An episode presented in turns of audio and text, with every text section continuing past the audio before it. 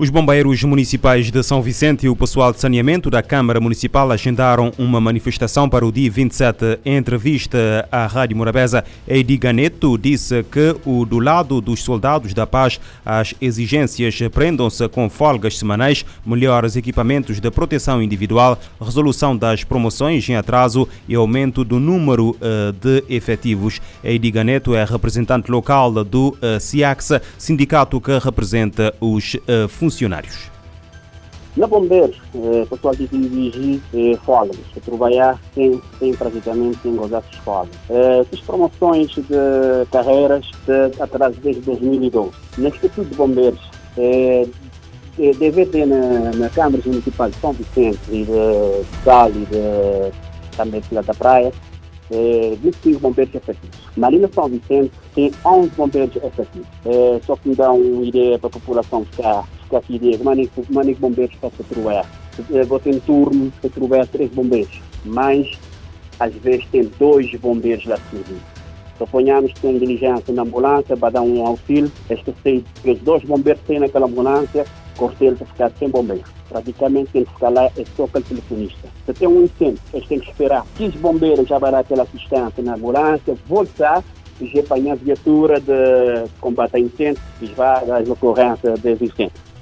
Quanto aos funcionários da área de saneamento, o responsável local do SIAC fala em ameaças e falta de equipamentos de proteção individual. Já na pessoa de saneamento, nós temos uma situação que está a ser ameaçada por capataz, no único capataz, às muitas vezes no final do dia, quando dizem as quatro de terminar os dias de trabalho, às vezes eh, faltam meia hora para terminar o trabalho, o capataz está a que ele volta, as pessoas estão lá assim, gostado, bebiam água, ok? Esses gajos dizer que cortam o dia de trabalho. Sem falar por falta de respeito, se falar mais melhor. Também tem falta de equipamentos, acho que é de proteção, né? E também relativismo num horário é que dá, é que dá adequar, adequar o horário de trabalho. Contactados pela Rádio Morabeza, o vereador eh, que responde pelo ploro da Proteção Civil, Anilton Andrade, diz que ainda não recebeu qualquer comunicação sobre a manifestação. Também o responsável da área de saneamento, José Carlos, eh, diz que eh, não tem conhecimento sobre o assunto.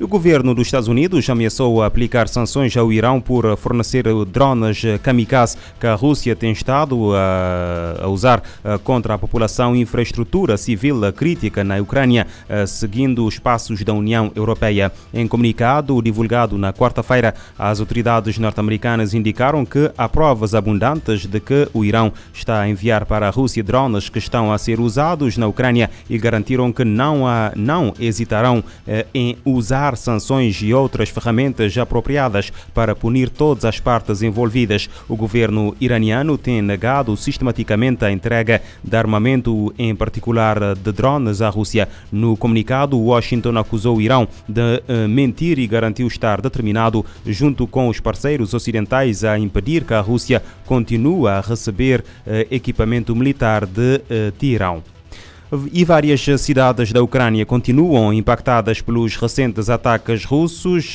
O alerta é do porta-voz do secretário-geral da ONU, que destaca a falta de energia e água em diversas regiões.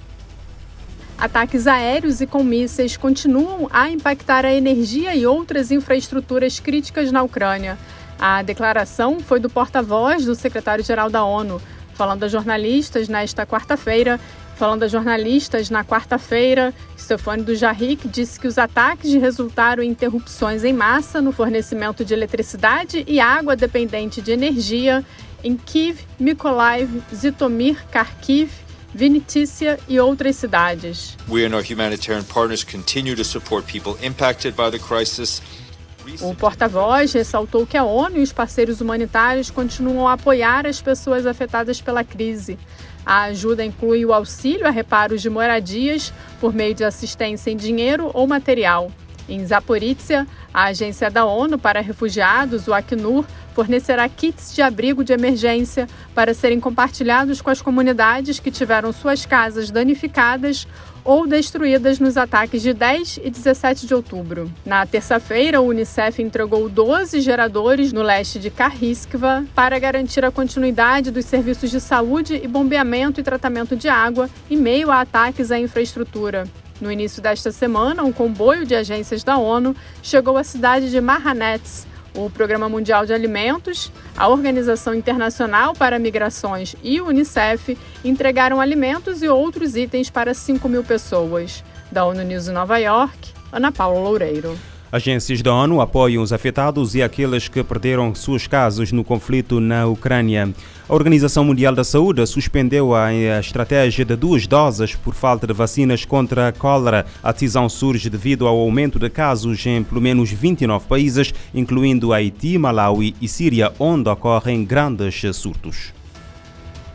A escassez de vacinas contra a cólera levou a Organização Mundial da Saúde, OMS, a adotar uma estratégia temporária de dose única, das duas doses habituais aplicadas em campanhas de resposta a surtos. Nesta quarta-feira, a agência informou que, em curto prazo, essa medida visa responder a uma realidade sem precedentes. Desde janeiro, 29 países relataram casos de cólera, incluindo Haiti, Malawi e Síria, onde há grandes surtos. Nos cinco anos anteriores, a OMS recebeu notificações de 20 países. A agência defende que a tendência global é de surgimento de mais surtos de forma mais generalizada e mais grave. Entre fatores que limitam o acesso à água potável e aumentam o risco de surtos de cólera estão inundações, conflitos, movimentos populacionais e outros. O comunicado cita benefícios em fornecer uma dose se comparada à falta de imunização. A longo prazo, a OMS recomenda ações urgentes para aumentar a produção global de vacinas. Da ONU News em Nova York, Eleutério Gavan. A Agência das Nações Unidas diz que a estratégia de dose única provou ser eficaz para responder a surtos, embora sejam ainda limitados os dados concretos sobre a duração exata da proteção e parece eh, ser muito menor em crianças. A imunidade contra a cólera dura três anos no regime de duas doses, em que a última seja administrada no intervalo de seis meses após a primeira.